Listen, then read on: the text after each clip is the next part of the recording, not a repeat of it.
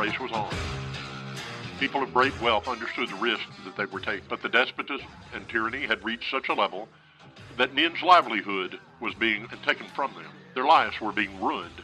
King George and his monarchy had to be cast down as a new constitutional republic was being put in place. Something of this nature had never been seen before in the history of nations.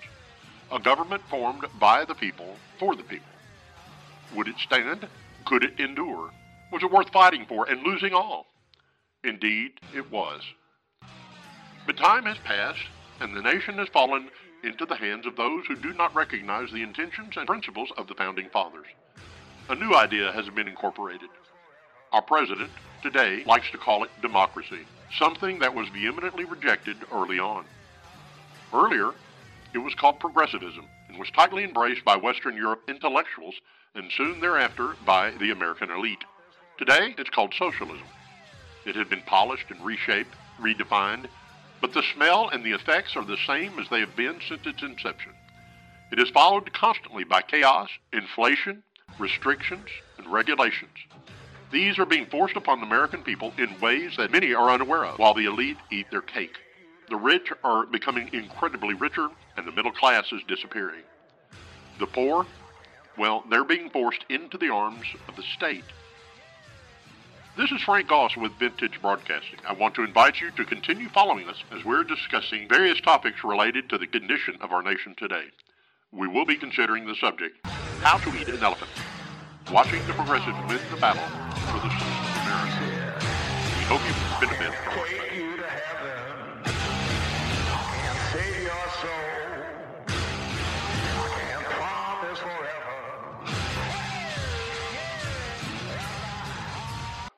In our previous podcast, we ended with the question Do we have a constitutional republic or not? And why is it important to know this? It's a real question. There are no constraints provided in the democratic republic to prohibit the majority from engaging in self dealing at the expense of the minority. James Madison argued that a new government would need to be established in order to replace the weakness of the democratic state governments while still preserving popular sovereignty. Now, to quote James Madison, to secure the public good and private rights against the danger of such a faction, at the same time preserve the spirit and form of popular government, is then the great object to which our inquiries are directed. Now remember, he wrote all of the thoughts that we're reading prior to the Constitutional Convention. These were private musings to organize his thoughts prior to going to the Constitutional Convention. This was a paper he wrote. Madison was not the only one who saw the great problems that were coming out of the majority rule idea the democracy of states that had been established essentially by the Articles of Confederation. Edmund Randolph, the first Attorney General of the United States, observed the general object is to find a cure for the evils under which the, the United States labored, and that in tracing these evils to their origin, every man had found them in the turbulence and the folly of a democracy. Elbridge Gerry said that the evils the United States experienced flowed from the excesses of democracy. Roger Sherman of Connecticut argued at the Constitutional Convention that the people immediately should have as little to do as they may with, uh, with a democ- democratic government. Gouverneur Morris from Pennsylvania said that every thinking man has to see in the Democratic branches of the state legislatures participation in Congress changeableness, and in every department excesses against personal liberty. How so? The personal liberties were being restricted by majority rule. There were liberties restricting personal and private property and personal safety. Even those who were sympathetic towards democracy, like George Mason of Virginia, he said that we, we had become too democratic in forming state governments. At the end of the convention, a gathering appeared outside of Independence Hall to learn what had been produced behind those closed doors. These men had been deliberating for quite some time in secret. And it was said when Benjamin Franklin was confronted with this question and he was leaving the building, a woman said, What form of government, have we arrived at, Doctor? Benjamin Franklin said, A constitutional republic, if we can keep it. The new government was not a monarchy, nor was it a democracy.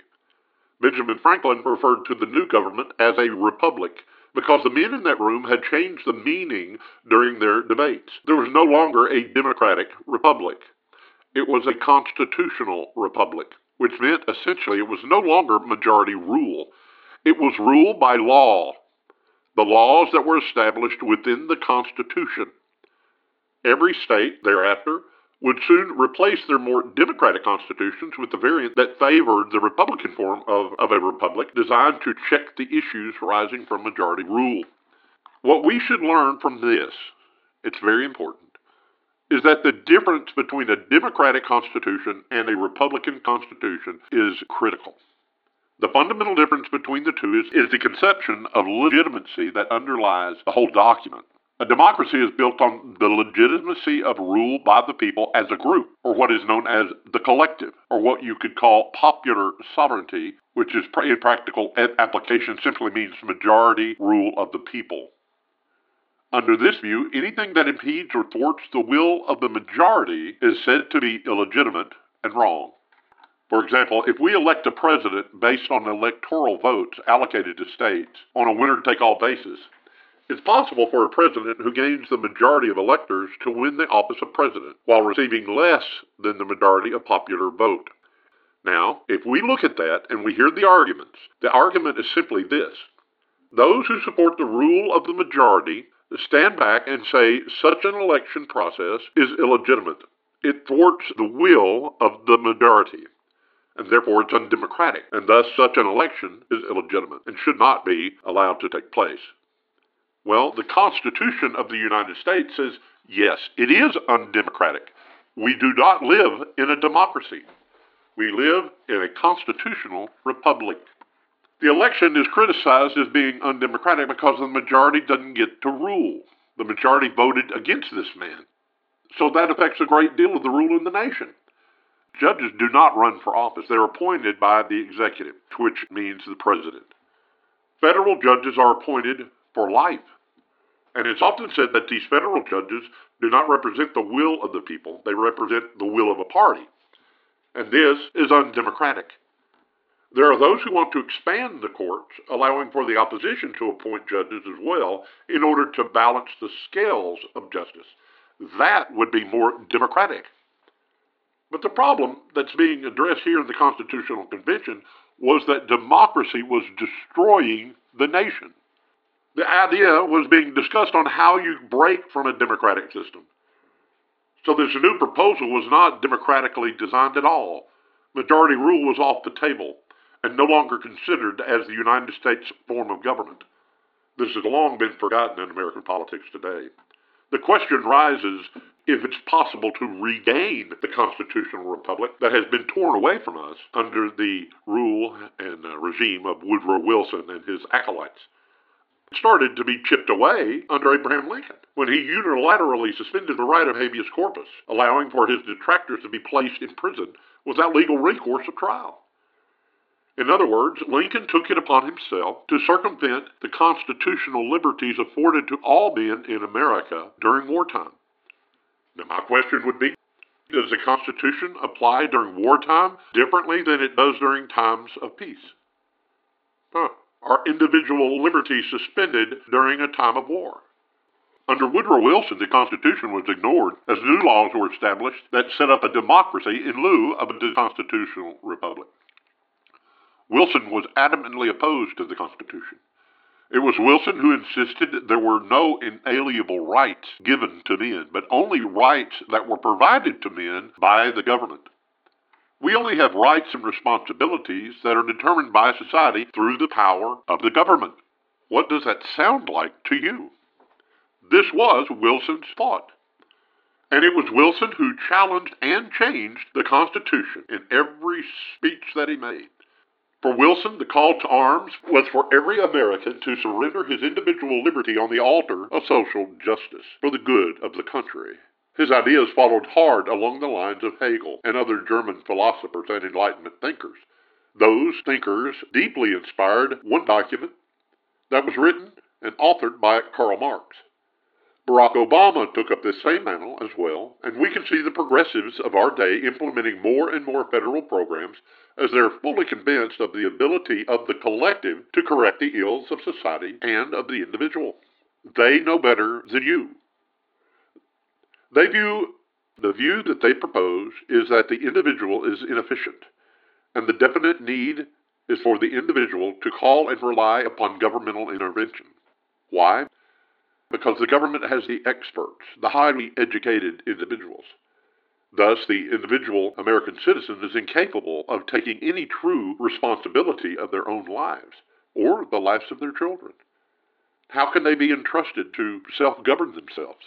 The state has to step in. It's a solemn duty of the government. Keep this in mind as you consider the role of Democrats in public office today. This is their guiding light. This is what motivates them and pushes them. Control and power. That's the only way they can truly help you as an individual. James Madison saw a real need to define terms and argued vehemently for the establishing of the Bill of Rights. While there were several who helped write the Constitution, Madison obviously having a major hand in that, it was pretty much the work of James Madison in writing the Bill of Rights. Human nature being understood by those involved in the Constitutional Convention of 1787 knew that if human nature wasn't checked, that it would gravitate downward and seek to side with the idea, again, of majority rule. And if it wasn't checked, the constitutional republic would cease to be. This is what Benjamin Franklin meant when he said, a constitutional republic if we can keep it. Eventually, if it wasn't vigilantly maintained, a democracy, which had already been revealed to engender factions and party spirits, would creep in and find place again. The rights of the minority would be disparaged and denied. And soon these things would come about. The elite and those who are wealthy Somehow they always manage to form a core that guides and manipulates the rights and the liberties of the individual. Madison presented the problem of faction and majority tyranny, where passions of the moment harm not only the minority, but eventually the whole body politic. Government needs not be weak, but its power needs to be carefully restrained and checked, so it may be vigorously pursued only as it pursues that which is properly assigned to the government. Be sober, he said. Be sober, not utopian, in the consideration of human nature. We've learned how to construct institutions to better deal with human nature, though. But we must recognize that the unchanging fact of human nature is that man is fallen. The faction is sown into the nature of man. Separation of powers, therefore, is essential in order to protect men from the overreach of the government. Thus, you have the legislative, the judicial, and the executive branches of the government. There's not one group more powerful than the other. There's a balance. A single party system is anathema to the constitutional republic, but is the true gem to be grasped in democratic thought. We can see the Democrats under Wilson took hold of that jewel, and since that time, the political parties of the United States have accepted the demise of our constitutional republic, and they fully embrace democracy and you have Republicans and Democrats fighting for a democracy. Both parties have rejected the idea of true constitutional rule. The opportunities, however, have been provided for a full return to constitutional rule under Calvin Coolidge and under Hoover, under Eisenhower, Nixon, Ford, Reagan, Bush 1 and 2, and even Donald Trump. The machine has been in place, though, for over a hundred years, and nobody wants to throw that out and return to the constitutional ideas. The truth is, when a single party controls the corporations, the education, the religion, trade, and finances, rest assured that no one man will be able to pull us back to our moorings, which we left so long ago.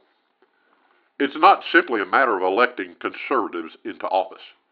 These conservatives must have a single mind as to what must be done, and if anything has marked the Republican Party over the years, it's not unity. It's disunity and a true lack of organizational unity. The conservatives are anxious to fight among themselves, and by no means are they ready to work in a unified manner with a clear and focused goal. Each elected conservative, congressman, or senator has a totally independent understanding of what the conservative principles actually are or should be. So there's no cohesive plan in place. There's no written order of how we should do these things.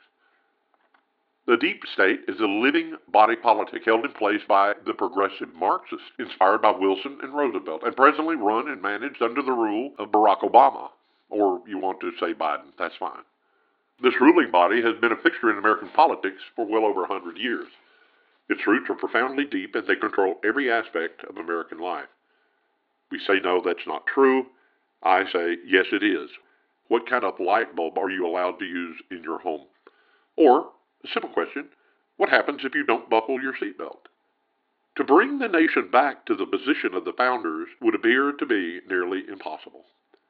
As Americans, we have no concept of the constitutional republic our forefathers spoke of.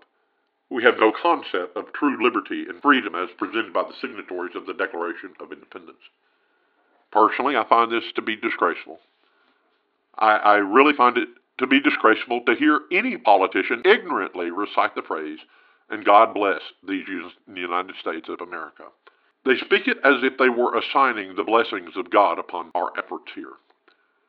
But if you look at America and understand what's going on, and if you're Christian and understand the biblical principles, if God were to bless America, he would need to apologize to Sodom and Gomorrah.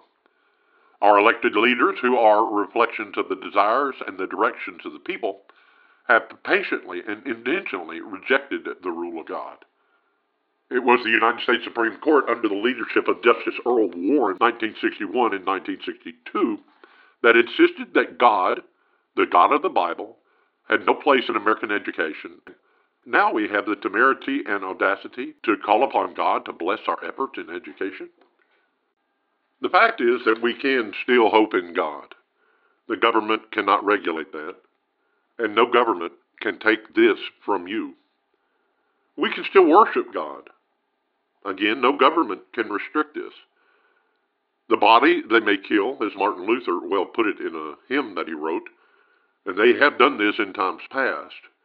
But God's truth abideth still. We may have to restrict our worship to private places. And you may say, well, that's a bit draconian. But recall just a few short months ago, it was Andy Beshear, the governor of Kentucky, that forbid the Kentuckians to attend church on a Sunday. He even sent state police out to monitor the cars that were showing up in the parking lots of churches. So do you think my ideas are far-fetched? He did this, and he has the audacity right now to stand up and say he has helped Kentucky in such a way. So don't be surprised when these things start to happen. They cannot eliminate God's Word nor the power of God's Word to change men and bring peace to the heart. However, they can do their best to shut down the dissemination of God's Word and they are trying. Rest assured, these men hate God. They hate any religion which they cannot control and manipulate. They despise Christianity, and they are doing what they can to infiltrate the churches and seminaries that teach conservative Christianity according to biblical principle. Christianity, they say, is what fueled Trump on the January 6, 2020 events at the Capitol. They blame this on Christian nationalism it's viewed as an extremely hateful approach to life.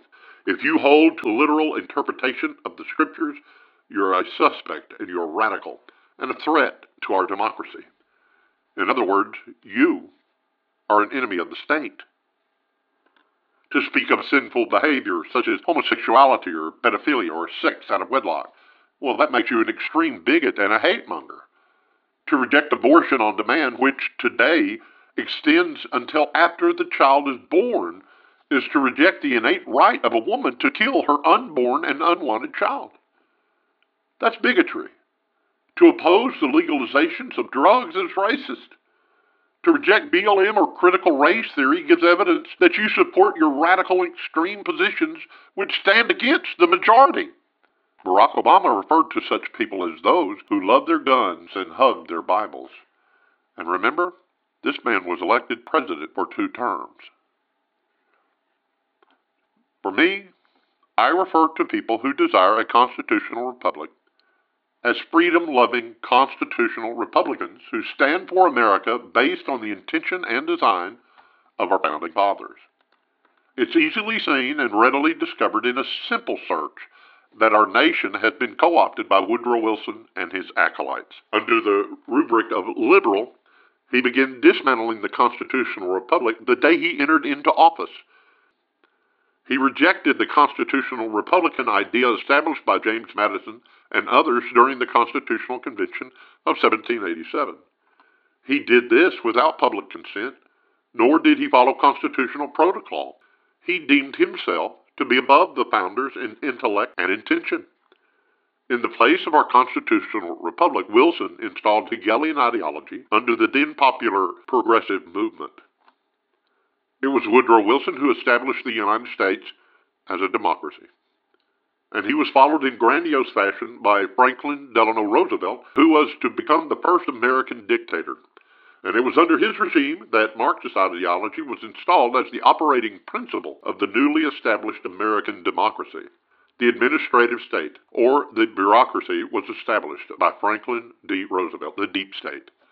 Roosevelt unveiled his New Deal, which essentially informed the American people that the government would be willing to grant to you and I, the people, certain rights in exchange for certain commitments. The idea of inalienable rights had been long ago erased under Woodrow Wilson. We have to understand what we formerly knew as freedom and liberty was now to be regulated and controlled by the expert class, the elites. We jokingly say, Hello, I'm from the government and I'm here to help you, as an indication of how invasive and pervasive the long arm of the government has become. We no longer have the right to do what we deem to be right and acceptable. We must first appeal to the government for permission in practically every aspect of life. If you're going to raise chickens and sell eggs, you have to have governmental approval. If you're going to raise cattle and sell meat, you have to be governmentally approved. Governments should have liberty to govern, that is understood. But these liberties need to be carefully defined and restricted. The Constitution of the United States was not written for the people. It was written for the government as restraints for the government. Laws must be established and literally and clearly enumerated. This includes and is not limited to education, business, finance, agriculture, emergency situations, medical care, legal matters, marriage, and childbirth. The government has jumped into every affair in your life. Recently, in an unsurprisingly appalling statement, Joe Biden told the National Teachers Association that effectively parental rights end at the schoolhouse door.